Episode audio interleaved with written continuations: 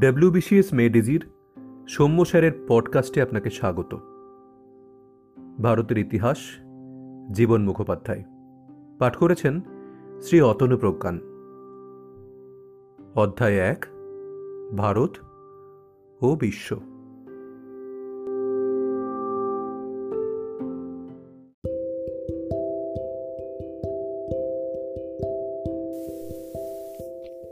অধ্যায় এক ইতিহাস ও ভূগোলের মধ্যে সম্পর্ক।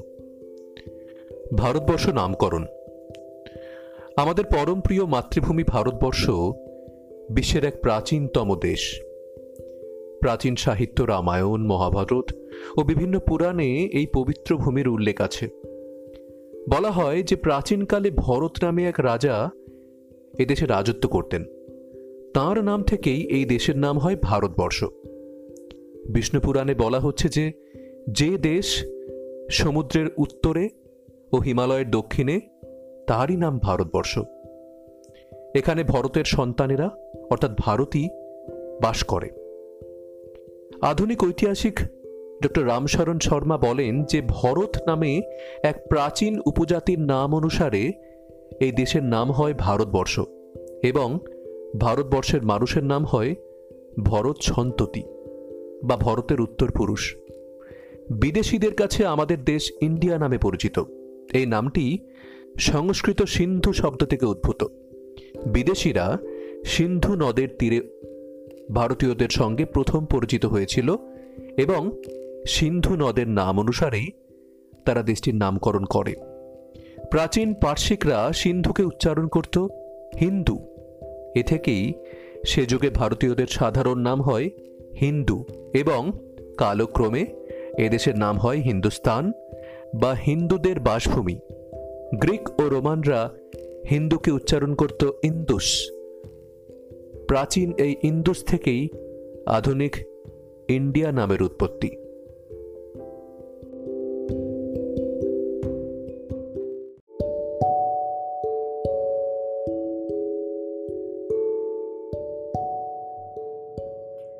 ইতিহাস ও ভূগোলের মধ্যে সম্পর্ক। ইতিহাসের সঙ্গে ভূগোলের সম্পর্ক অতি ঘনিষ্ঠ। প্রত্যেক দেশের ইতিহাসের গতি প্রকৃতি বহুল পরিমাণে সেই দেশের ভৌগোলিক পরিবেশের দ্বারা নিয়ন্ত্রিত হয়। প্রাচীন মিশরীয় সভ্যতাকে নীলনদের দান বলা হয়। প্রাচীন সুমের ও মেসোপটেমিয়া সভ্যতায় টাইগ্রিস ও ইউফ্রেটিস নদীর গুরুত্ব অসীম। পর্বত সংকুল পরিবেশের জন্য প্রাচীন গ্রীসে প্রচুর ক্ষুদ্র ক্ষুদ্র নগর রাষ্ট্র গড়ে ওঠে এবং গ্রিস দেশ সমুদ্র পরিবেষ্টিত হওয়ায় তার অধিবাসীরা সামুদ্রিক বাণিজ্য ও উপনিবেশ বিস্তারে তৎপর হয়। পরবর্তীকালে ইংল্যান্ডের পৃথিবীব্যাপী সামুদ্রিক বাণিজ্য ও উপনিবেশ স্থাপনের মূলেও ছিল তার ভৌগোলিক পরিবেশের প্রভাব। ফরাসি দার্শনিক বোডিন মন্তব্য করেছেন যে, ভূগোল ও আবহাওয়া বিভিন্ন জাতির ভাগ্য নির্ধারণ করে। বলা বাহুল্য, ভারতের ক্ষেত্রেও তার ব্যতিক্রম হয়নি।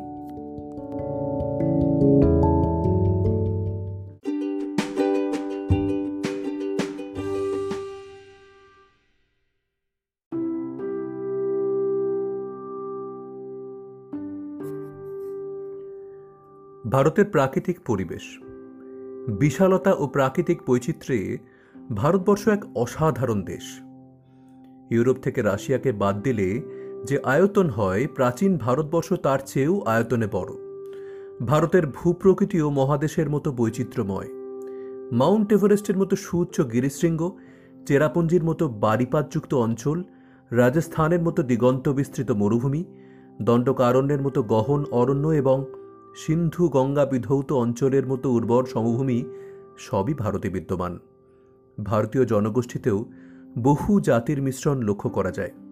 মহাদেশ সুলভ এই বিশালতা, প্রাকৃতিক বৈচিত্র্য ও বিভিন্ন জাতিগোষ্ঠীর অস্তিত্ব লক্ষ্য করে পণ্ডিতেরা ভারতবর্ষকে ক্ষুদ্রাকৃতি মহাদেশ বা উপমহাদেশ আখ্যা দিয়েছেন।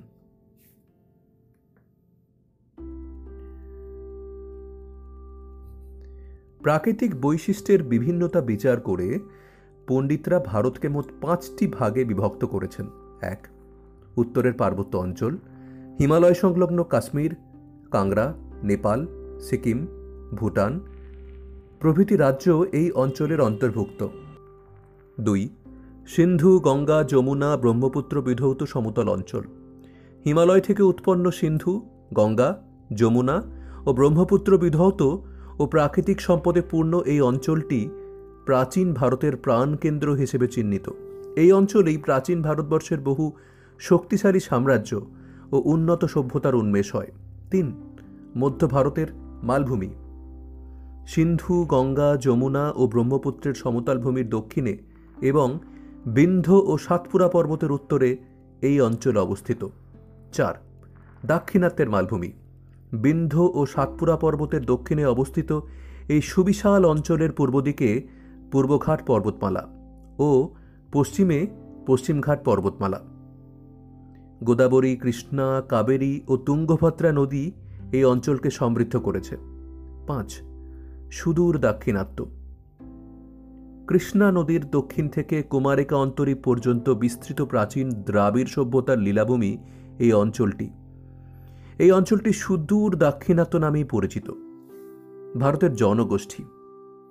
যুগ যুগ ধরে ভারতের বুকে বহু জাতিগোষ্ঠীর আগমন হয়েছে। প্রাচীন ভারতে দ্রাবিড় জাতি সর্বপ্রথম এক উন্নত সভ্যতা গড়ে তোলে। তারপর ধীরে ধীরে আর্য পার্সিক গ্রিক, শক, কুষাণ, হুন, গুর্জর, তুর্কি, আফগান, মঙ্গল, আবিসিনিয়া এবং পরবর্তীকালে পর্তুগিজ, ওলন্দাজ দিনেমার ইংরেজ, ফরাসি প্রভৃতি ইউরোপীয় জাতি ভারতে আসে। এই সকল বিভিন্ন জাতির মিলন, সমন্বয় ও আদান প্রদানের মাধ্যমেই বর্তমান ভারতীয় মহাজাতি গড়ে উঠেছে। বিশ্বের বিভিন্ন জাতির মিলনভূমি ভারতবর্ষকে কবিগুরু রবীন্দ্রনাথ ঠাকুর তাই মহামানবের সাগর তীর বলে বর্ণনা করেছেন। ঐতিহাসিক ভিনসেন্ট স্মিথ ভারতকে বলেছেন, নৃতত্ত্বের জাদুঘর। দেহের গঠন ও ভাষার বিভিন্নতা অনুসারে ভারতের অধিবাসীদের কয়েকটি প্রধান জাতিগোষ্ঠীতে বিভক্ত করা হয়। এইগুলি হল নরিক বার্জ দ্রাবিড়, নেগ্রিটো, মঙ্গোলীয় ব্র্যাকিসিফিলাস ভূমধ্যসাগরীয় ও প্রোটো অস্ট্রালয়েড জাতিগোষ্ঠী।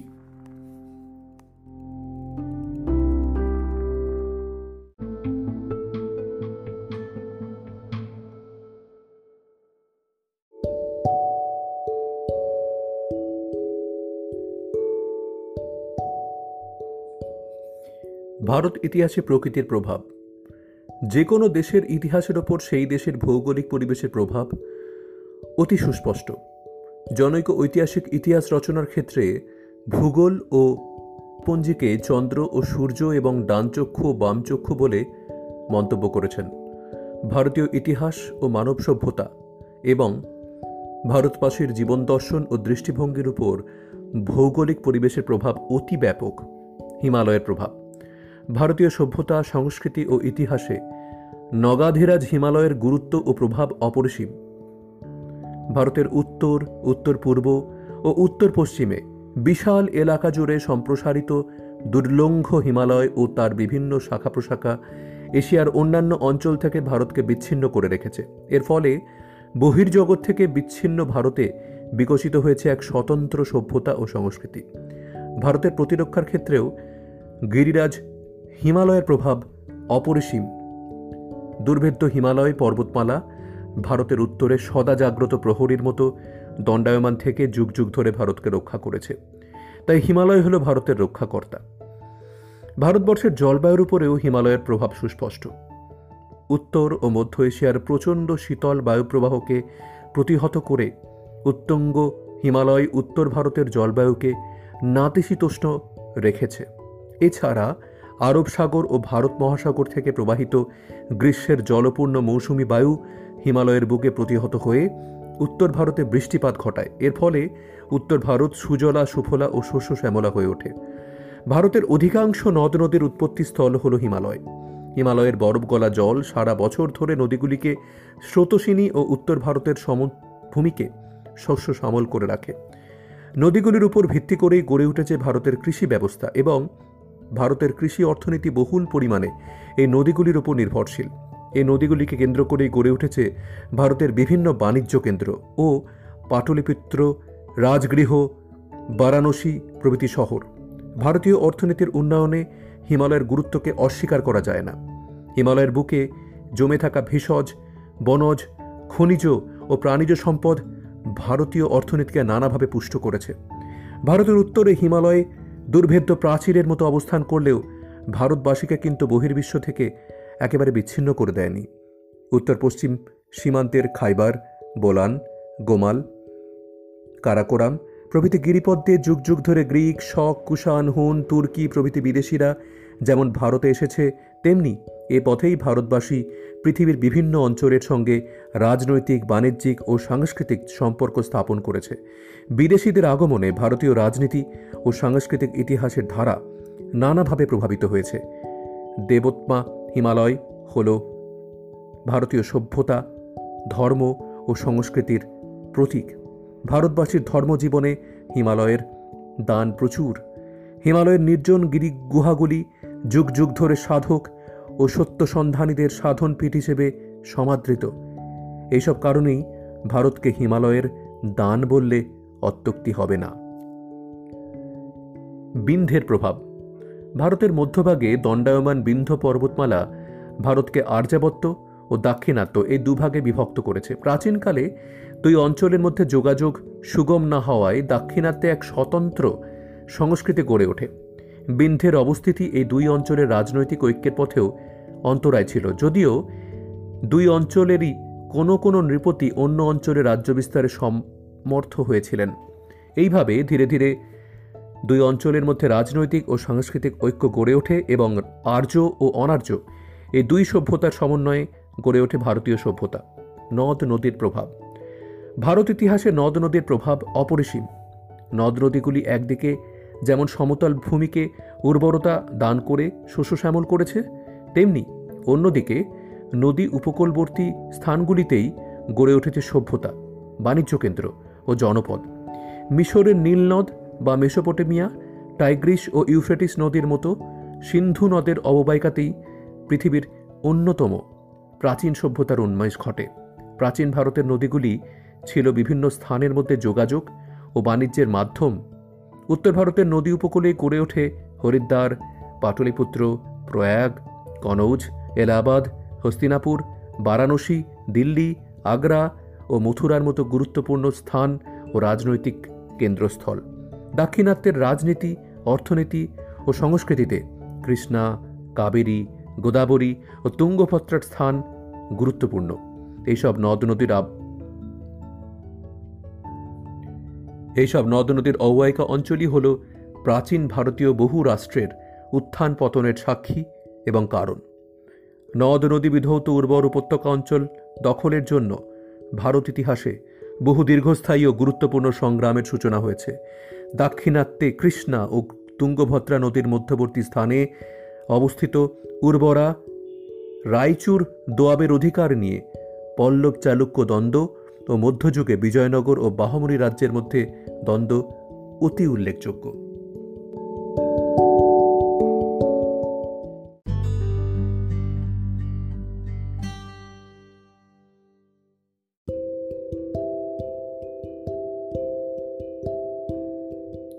মরুভূমির প্রভাব।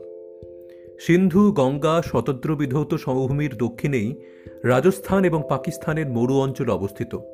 এর আয়তন প্রায় দু লক্ষ উনসত্তর হাজার বর্গ কিলোমিটার। বালি ও পাথরে গঠিত এই অঞ্চলে বৃষ্টিপাত অতি নগণ্য।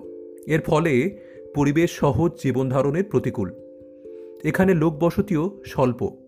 রুক্ষ প্রকৃতির বিরুদ্ধে সংগ্রামের ফলে এই অঞ্চলের মানুষ কষ্টসহিষ্ণু, পরিশ্রমী ও স্বাধীন চেতা। সমুদ্রের প্রভাব, এক। ভারতের তিন দিক সমুদ্র বেষ্টিত হওয়ায় ভারতের তিন দিকেই সীমান্ত বেশ সুরক্ষিত। দুই। এদেশের দীর্ঘ উপকূল ভাগের অধিকাংশই সরল ও ঋজু হওয়ায় এখানে বেশি পোতাশ্রয় গড়ে ওঠেনি। এই কারণেই ভারতবাসী গ্রিক বা ইংরেজের মতো সমুদ্রাশ্রয়ী জাতি হিসেবে গঠিত হয়নি। নৌবলে বলিয়ান না হলেও নৌবিদ্যায় ভারতবাসী পারদর্শী ছিল। তিন, অতি প্রাচীনকালে চীন, Rome, Malaya, Sumatra, Java, Sinhala প্রভৃতি অঞ্চলের সঙ্গে ভারতের বাণিজ্যিক ও সাংস্কৃতিক সম্পর্ক স্থাপিত হয় এবং ভারতীয় রাজন্যবর্গ পূর্ব ভারতীয় দ্বীপপুঞ্জে ভারতীয় উপনিবেশ গড়ে তোলেন। চার, পরবর্তীকালে ইউরোপীয় জাতিগুলি সমুদ্র পথে ভারতে প্রবেশ করে উপনিবেশ গড়ে তোলে। ভারত ইতিহাসে এর প্রভাব ব্যাপক। ভারতবর্ষের আয়তনের বিশালতা এবং পাহাড়, পর্বত, নদ, নদী ও অরণ্যের অবস্থিতি ভারতের রাজনৈতিক ঐক্যের পথে প্রবল অন্তরায় ছিল। তেমনি এরই ফলে ভারতের বিভিন্ন অঞ্চলের অধিবাসীদের মধ্যে পৃথক পৃথক জীবনযাত্রা ও প্রণালীর উদ্ভব হয়েছে। পর্বত, অরণ্য, মরু অঞ্চলের মানুষ কঠোর পরিশ্রমী, কষ্টসহিষ্ণু ও নির্ভীক।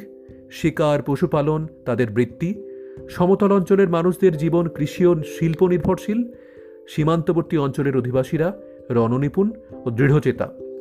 সমুদ্রের উপকূলবর্তী অঞ্চলের অধিবাসীদের প্রধান বৃত্তি হল ব্যবসা বাণিজ্য ও মৎস্য শিকার। এইভাবে প্রাকৃতিক বৈচিত্র্য, ভারতবাসীর চরিত্র, দৃষ্টিভঙ্গি, বৃত্তি ও জীবনযাত্রা প্রণালীকেও প্রভাবিত করেছে। বৈচিত্র্যের মধ্যে ঐক্য। ভারতবর্ষ হল বৈচিত্র্যের লীলাভূমি। প্রাকৃতিক পরিবেশ, জনগোষ্ঠী, ভাষা, ধর্ম, সামাজিক আচার, আচরণ, পোশাক পরিচ্ছদ, জীবন প্রণালী সব দিকেই এই বৈচিত্র্যের সুস্পষ্ট পরিচয় পাওয়া যায়। উত্তঙ্গ পর্বতশ্রেণী, উত্তাল সমুদ্র নদীমাত্রিক বিস্তীর্ণ সমভূমি, অসংখ্য নদ নদী গহন অরণ্যানী, উষর মরুপ্রান্তর প্রভৃতি এ দেশকে অপরূপ বৈচিত্র্যে পূর্ণ করেছে। যুগ যুগ ধরে পৃথিবীর বিভিন্ন জাতিগোষ্ঠী, ধর্ম ও ভাষার মানুষের আগমন হয়েছে এই ভারতভূমিতে। বিভিন্ন অঞ্চল ও জাতিভেদে তাদের আচর ও আচরণও পৃথক। এই বৈচিত্র্যের প্রতি ইঙ্গিত করে ঐতিহাসিকেরা ভারতকে বিশ্বের সারাংশ বা এপিটোম অব দ্য ওয়ার্ল্ড বলে বর্ণনা করেছেন। এই বিপুল বৈচিত্র্যের অন্তরালে একটি ঐক্যের স্রোত যুগ যুগ ধরে ভারতীয় জীবনে প্রবাহিত। ঐক্য ও সমন্বয় হল ভারতীয় জীবনের মূল সুর। ঐতিহাসিক স্মিথ ভারতবাসীর সমন্বয়ের আদর্শকে বৈচিত্র্যের মধ্যে ঐক্য বলে আখ্যায়িত করেছেন। তার মতে, সন্দেহাতীতভাবে ভারতে একটি মূলগত ঐক্য বিদ্যমান। এই ঐক্য ভৌগোলিক একত্ব ও রাজনৈতিক একতা অপেক্ষাও বহু গভীর ও অন্তরতর। কবির কণ্ঠেও প্রতিধ্বনিত হয়েছে এই ঐক্যের আদর্শ। নানা ভাষা, নানা জাতি, নানা পরিধান, বিবিধের মাঝে দেখো মিলন মহান। সুপ্রাচীন অতীত থেকেই হিমালয় থেকে, কন্যাকুমারিকা পর্যন্ত বিস্তীর্ণ ভূভাগ ভারতবর্ষ নামে পরিচিত ছিল। মনুসংহিতা ও বিষ্ণুপুরাণের বিভিন্ন শ্লোকে অখণ্ড ভারতবর্ষের ধারণা পরিলক্ষিত হয়। মনে করা হয় যে পৌরাণিক রাজা ভরতের নাম থেকে এই দেশের নাম হয়েছে ভারতবর্ষ এবং ভারতবাসীকে বলা হয় ভরত সন্তান বা ভরত সন্ততি।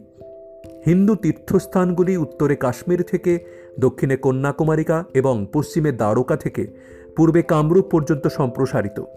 তীর্থযাত্রার মাধ্যমে একজন হিন্দু ভারতের সব অঞ্চলের সঙ্গে একাত্ম অনুভব করে। হিন্দুর আচমন মন্ত্রে কুরুক্ষেত্র, গয়া, গঙ্গা, পুষ্কর, নর্মদা ও কাবেরীর নাম একত্রে উচ্চারিত হয়। বলা বাহুল্য, এই ভাবগত ঐক্য ভারতীয় ঐক্যের অন্যতম প্রধান অবলম্বন। ভারতবর্ষ নাম উচ্চারণের সঙ্গে সঙ্গে আমাদের মনে আসমুদ্র হিমাচল এক বিশাল ভূখণ্ডের ধারণা জাগ্রত হয়। অখণ্ড ভারতের কথা চিন্তা করি হিন্দু শাস্ত্র ঘোষণা করেছে, জননী জন্মভূমিশ্চা স্বর্গাদপি গরিয়সী। যুগ যুগ ধরে গ্রিক, পার্শ্বিক, শক, কুষাণ পল্লব, হুন প্রভৃতি জাতির মানুষ, পৃথক সংস্কৃতি ও আচার, আচরণ নিয়ে ভারতে প্রবেশ করেছে। কিন্তু ভারতবাসীর সংস্কৃতির চিরাচরিত মৌলিক রূপকে তারা কোনোভাবেই বিনষ্ট করতে পারেনি। সমন্বয়ের আদর্শে বিশ্বাসী ভারতবর্ষ আগন্তুক মতবাদকে গ্রহণ করে নিজ সংস্কৃতিকে পুষ্ট করেছে এবং বিদেশিরাও ভারতীয় সভ্যতা ও সংস্কৃতি গ্রহণ করে কালক্রমে ভারতীয় সমাজে বিলীন হয়ে গিয়েছে।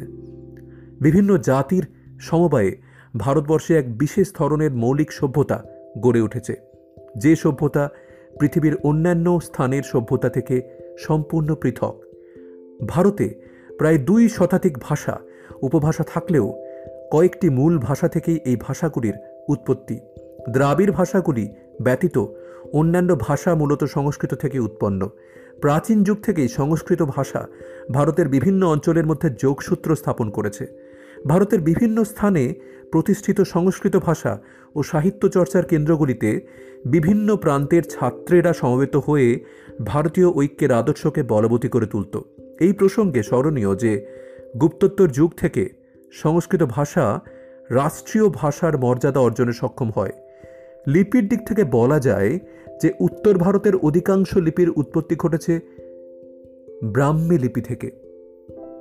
হিমালয় থেকে কন্যাকুমারিকা পর্যন্ত বিস্তীর্ণ স্থানে অবস্থিত তীর্থস্থান নদ নদী ও পাহাড় পর্বতগুলি সকল হিন্দুর কাছেই পবিত্র। হিন্দুর ধর্মীয় আচার অনুষ্ঠানে সর্বত্রই একই মন্ত্র উচ্চারিত হয়। বেদ, উপনিষদ, পুরাণ, গীতা, রামায়ণ, মহাভারত সকল হিন্দুর কাছেই পবিত্র ধর্মগ্রন্থ। মূল সংস্কৃত রামায়ণ ও মহাভারতকে কেন্দ্র করে ভারতের বিভিন্ন অঞ্চলে আঞ্চলিক ভাষায় রামায়ণ, মহাভারত রচিত হয়েছে। প্রাচীন ভারতের বিভিন্ন ধর্মগুরুরা ভারতের বিভিন্ন অঞ্চলে ধর্মপ্রচার করে বিভিন্ন জাতিগোষ্ঠীর মধ্যে ঐক্য সঞ্চার করেছেন শঙ্করাচার্য, শ্রী চৈতন্য, মাধবাচার্য, বল্লভাচার্য, তুকারাম, নানক, কবির, তুলসীদাস, সুফিশান্ত সেল, সেলিম চিস্তি, খাজা মঈনুদ্দিন চিস্তি প্রমুখ ধর্মপ্রচারকদের অবদান এ প্রসঙ্গে খুবই উল্লেখযোগ্য। ভারতীয় ঐক্যের আদর্শ প্রচারে প্রাচীন ভারতীয় বিশ্ববিদ্যালয়গুলির ভূমিকাও উল্লেখযোগ্য। হিন্দু বিদ্যাচর্যের কেন্দ্র হিসেবে বারাণসী, মথুরা, নালন্দা, তক্ষশিলা, কাঞ্চি, উজ্জয়িনী ও নবদ্বীপ এবং বৌদ্ধ শাস্ত্রানুশীলনের জন্য নালন্দা বিক্রমশিলা প্রভৃতি বিশ্ববিদ্যালয় অতি গুরুত্বপূর্ণ ছিল। এইসব বিশ্ববিদ্যালয়গুলিতে বিভিন্ন অঞ্চলের ছাত্র ও অধ্যাপকরা সমবেত হতেন। তারা জানতেন যে তারা একই বিশ্ববিদ্যালয় বা একই আচার্যের শিষ্য। এর ফলে তাদের মধ্যে ঐক্যবোধ সুদৃঢ় হতো। প্রাচীন যুগে ভারতে রাজনৈতিক অনৈক্য বিদ্যমান থাকলেও সমগ্র ভারতব্যাপী রাজনৈতিক ঐক্যের আদর্শ কিন্তু সুপ্রাচীন। ভারতবর্ষ নামটি একটি ভৌগোলিক ধারণার পরিচায়ক হলেও এর একটি রাজনৈতিক গুরুত্বও আছে। এই নামটির সঙ্গে বিশাল ভূখণ্ডের অধীশ্বর একটি সার্বভৌম রাজতন্ত্রের ধারণাও জড়িত। বেদ, পুরাণ প্রভৃতি প্রাচীন ধর্মশাস্ত্র ও সাহিত্যে রাজ চক্রবর্তী একরাট বিরাট, সম্রাট, রাজাধিরাজ প্রভৃতি উপাধি এবং রাজসুও রাজপেয়, অশ্বমেধ প্রভৃতি যজ্ঞের কথা বারবার উল্লেখিত আছে। প্রাচীন ভারতে রাষ্ট্রীয় ঐক্য ও সার্বভৌমত্বের আদর্শ কতটা প্রবল ছিল, এগুলি তার প্রমাণ। ইংরেজ শাসনে ভারতের রাজনৈতিক ঐক্য প্রতিষ্ঠিত হয়। সংবাদপত্র ও রেলপথের প্রবর্তন এবং নতুন মধ্যবিত্ত সম্প্রদায়ের কার্যকলাপ ঐক্যের আদর্শকে সুদৃঢ় করে। স্বাধীনতা সংগ্রামের কালে আসমুদ্র হিমাচল সকল ভারতবাসীর অন্তরে এই ঐক্যের আদর্শ যথার্থ রূপ পরিগ্রহ করে এবং দেশবাসী একাত্ম হয়ে ব্রিটিশ সাম্রাজ্যবাদী শাসনের বিরুদ্ধে সংগ্রামে অবতীর্ণ হয়। সেদিন ঋষি বঙ্কিমচন্দ্রের বন্দে মাতারম সংগীত ও ধ্বনি দেশবাসীকে নতুন চেতনায় উদ্ভূত করে। ভারতীয় ঐক্যের আদর্শ প্রসঙ্গে ঐতিহাসিক স্মিথ ভারতবাসীর এক গভীর আন্তরিক ও মৌলিক ঐক্যের কথা বলেছেন।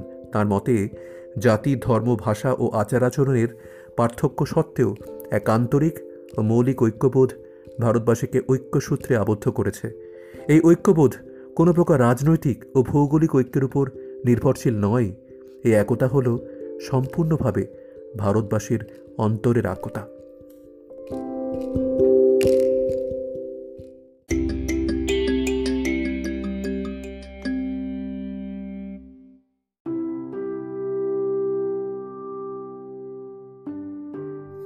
প্রাচীন ভারতীয় ইতিহাসের উপাদান। প্রাচীন ভারতীয়রা জ্ঞান বিজ্ঞানের নানা শাখায় অসামান্য সাফল্যের পরিচয় দিলেও প্রাচীন ভারতে কিন্তু কোনো ইতিহাসের গ্রন্থ রচিত হয়নি। হেরোডেটাস ও থকিরিডিস প্রাচীন গ্রীসের ইতিহাস রচনা করেছেন। পলিবিয়াস ও লিভি প্রাচীন রোমের ইতিহাস রচনা করেছেন। কিন্তু প্রাচীন ভারতবর্ষে এ ধরনের কোনো ইতিহাস গ্রন্থ রচিত হয়নি। এই কারণে বিভিন্ন প্রাচীন নিদর্শন বা উপাদানের উপর ভিত্তি করে প্রাচীন ভারতের ইতিহাস রচনা করা হয়। এই উপাদানগুলিকে মূলত দুভাগে বিভক্ত করা হয়। ক, সাহিত্যিক উপাদান এবং খ, প্রত্নতাত্ত্বিক উপাদান। সাহিত্যিক উপাদানকে আবার দুভাগে ভাগ করা যায়।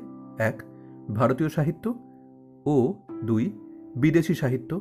অনুরূপভাবে প্রত্নতাত্ত্বিক উপাদানগুলিকে আবার এক, লিপি, দুই, মুদ্রা, তিন, স্থাপত্য ভাস্কর্য। এই তিন ভাগে বিভক্ত করা হয়। ক, সাহিত্যিক উপাদান। এক, দেশীয় সাহিত্য। প্রাচীন ভারতে রচিত বিভিন্ন ধর্মপুস্তক ও সাহিত্য থেকে এই যুগের ইতিহাসের প্রচুর উপাদান পাওয়া যায়। বেদ, উপনিষদ, ব্রাহ্মণ, আরণ্যক, পুরাণ, রামায়ণ, মহাভারত, বিভিন্ন বৌদ্ধ ও ধৈন্য ধর্মগ্রন্থ। জৈন ধর্মগ্রন্থ, নারদ স্মৃতি, বৃহস্পতি স্মৃতি মনুস্মৃতি, প্রভৃতি স্মৃতিশাস্ত্রগুলি থেকে প্রাচীন ভারতের সমাজ, রাজনীতি ও অর্থনীতি সম্পর্কে প্রচুর তথ্যাদি জানা যায়। বৌদ্ধ জাতক, সিংহলীয় বৌদ্ধ গ্রন্থ দ্বীপবংশ ও মহাবংশ অশ্বঘোষের বুদ্ধচরিত ললিত বিস্তার, বৈপুল্য সূত্র এবং জৈন গ্রন্থ, ভগবতী সূত্র, আচারঙ্গ সূত্র ও পরিশিষ্ট পার্বণ মূল্যবান উপাদান হিসেবে স্বীকৃত।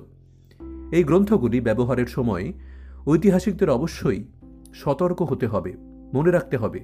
এগুলি ধর্মগ্রন্থ, ইতিহাস নয়। এখানে ইতিহাস ও উপকথা মিলেমিশে একাকার হয়ে আছে। পানিনির অষ্টাধ্যায়ী ও পতঞ্জলির মহাভাষ্য নামক ব্যাকরণ গ্রন্থ, কৌটিল্যের অর্থশাস্ত্র গার্গী সংহিতা নামক জ্যোতির্বিদ্যা বিষয়ক গ্রন্থ বিশাখ দত্তের মুদ্রারাক্ষস, ভাস ও কালিদাসের বিভিন্ন নাটক ইতিহাসের অমূল্য উপাদান। বিভিন্ন রাজাদের জীবনচরিত যথা বানভট্ট রচিত হর্ষচরিত, বিহলনের বিক্রমাঙ্ক দেবচরিত, সন্ধ্যাকর নন্দিত রামচরিত, বাকপতি রাজের গৌরবহ, পদ্মগুপ্তের নবসাহ অঙ্কচরিত, জয়সিংহের কুমারপাল চরিত থেকে ইতিহাসের নানা তথ্যাদি পাওয়া যায়। সভাকবিদের দ্বারা রচিত এই গ্রন্থগুলিতে নানা রাজপ্রশস্তি ও অতিরঞ্জন আছে, তাই এই গ্রন্থগুলি ব্যবহারের সময় ঐতিহাসিকদের সতর্ক হতে হবে। প্রাচীন যুগে রচিত সোমেশ্বরের রাসমালা ও কীর্তিকৌমুদী, অরিসিংহের সুকৃত সংকীর্তন, মেরুতুঙ্গের প্রবন্ধ চিন্তামণি ও রাজশেখরের প্রবন্ধকোচ থেকে গুজরাট এবং কলহনের রাজতরঙ্গিনী থেকে ইতি, কাশ্মীরের ইতিহাস জানা যায়। রাজতরঙ্গিনী গ্রন্থে খ্রিস্টীয় সপ্তম শতক থেকে দ্বাদশ শতক পর্যন্ত কাশ্মীরের ধারাবাহিক ও প্রামাণিক ইতিহাস বিধৃত হয়েছে। রাজতরঙ্গিনী হল প্রাচীন ভারতের একমাত্র গ্রন্থ, যাকে যথার্থভাবে ইতিহাস গ্রন্থ বলে আখ্যায়িত করা যায়। এছাড়া সিন্ধু, নেপাল ও দাক্ষিণাত্যের বিভিন্ন অঞ্চলের বেশ কিছু ইতিহাস গ্রন্থ পাওয়া গেছে। বৈদেশিক বিবরণ। বিদেশিদের বিবরণ প্রাচীন ভারতীয় ইতিহাসের গুরুত্বপূর্ণ উপাদান হিসেবে স্বীকৃত। ইতিহাসের জনক হিসেবে পরিচিত গ্রিক ঐতিহাসিক হেরোডেটাস।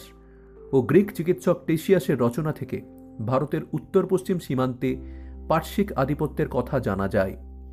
Curtius Diodorus, Arrian, Plutarch, Justin প্রমুখের রচনায় আলেকজান্ডারের ভারত আক্রমণ সংক্রান্ত তথ্যাদের বিবরণ মেলে।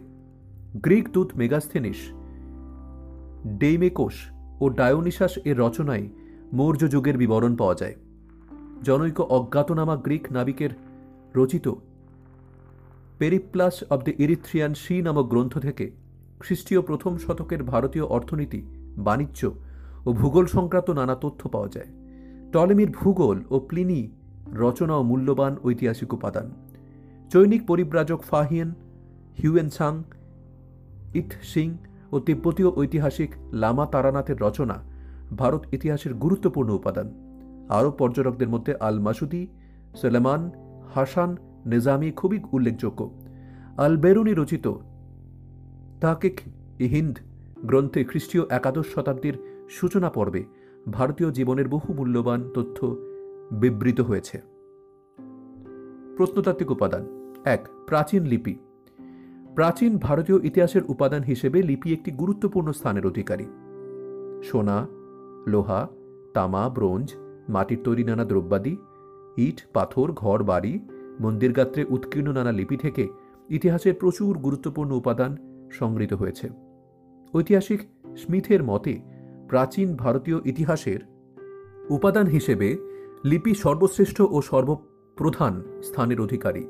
ঐতিহাসিক ফ্লিট এর মতে মুদ্রা, ভাস্কর্য, স্থাপত্য, ঐতিহ্য ও সাহিত্য থেকে আমরা যেসব বিবরণ পাই তার সত্যতা নির্ধারণ করতে শিলালিপি আমাদের যথেষ্ট সাহায্য করে। ঐতিহাসিক ডক্টর রমেশচন্দ্র মজুমদারের মতে, প্রাচীন ভারতের রাজনৈতিক ইতিহাস রচনায় লিপির গুরুত্ব সর্বাধিক। যুদ্ধবিগ্রহ, জন্মমৃত্যু কিংবা কোনো ঘটনাকে স্মরণীয় করে রাখা, মন্দির নির্মাণ, ভূমিদান, ধর্মপ্রচার বা রাজকীয় নির্দেশ প্রচার প্রভৃতি বহু উদ্দেশ্যে লিপি উৎকর্ণ করে রাখা হতো। এইসব লিপিগুলি ইতিহাসের অমূল্য সম্পদ। এগুলি থেকে রাজার নাম, রাজত্বকাল সন্তারিখ বিশেষ রাজার রাজ্যের আয়তন রাজ্যজয় ধর্মবিশ্বাস অন্যান্য কার্যকলাপ এবং সমকালীন বিভিন্ন বিষয়ের কথা জানা যায়।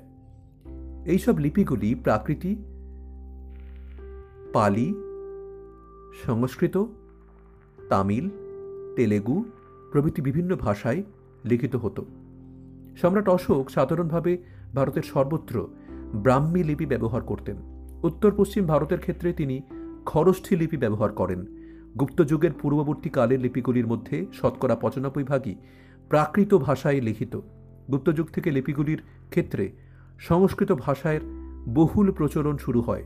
এইসব লিপিগুলির মধ্যে সম্রাট অশোকের বিভিন্ন লিপি, কলিঙ্গরাজ খারবেলের হস্তিগুম্ফা লিপি, সাতবাহন রাজ গৌতমীপুত্র সাতকর্ণীর নাসিক প্রশস্তি, সমুদ্রগুপ্তের সভাকবি হরিসেন রচিত এলাহাবাদ প্রশস্তি শক রাজা রুদ্র দামনের জুনাগড় স্তম্ভলিপি চালুক্যরাজ দ্বিতীয় পুলকেশীর সভাকবি রবিকীর্তি রচিত আইহোল লিপি প্রভৃতি বিশেষ উল্লেখযোগ্য।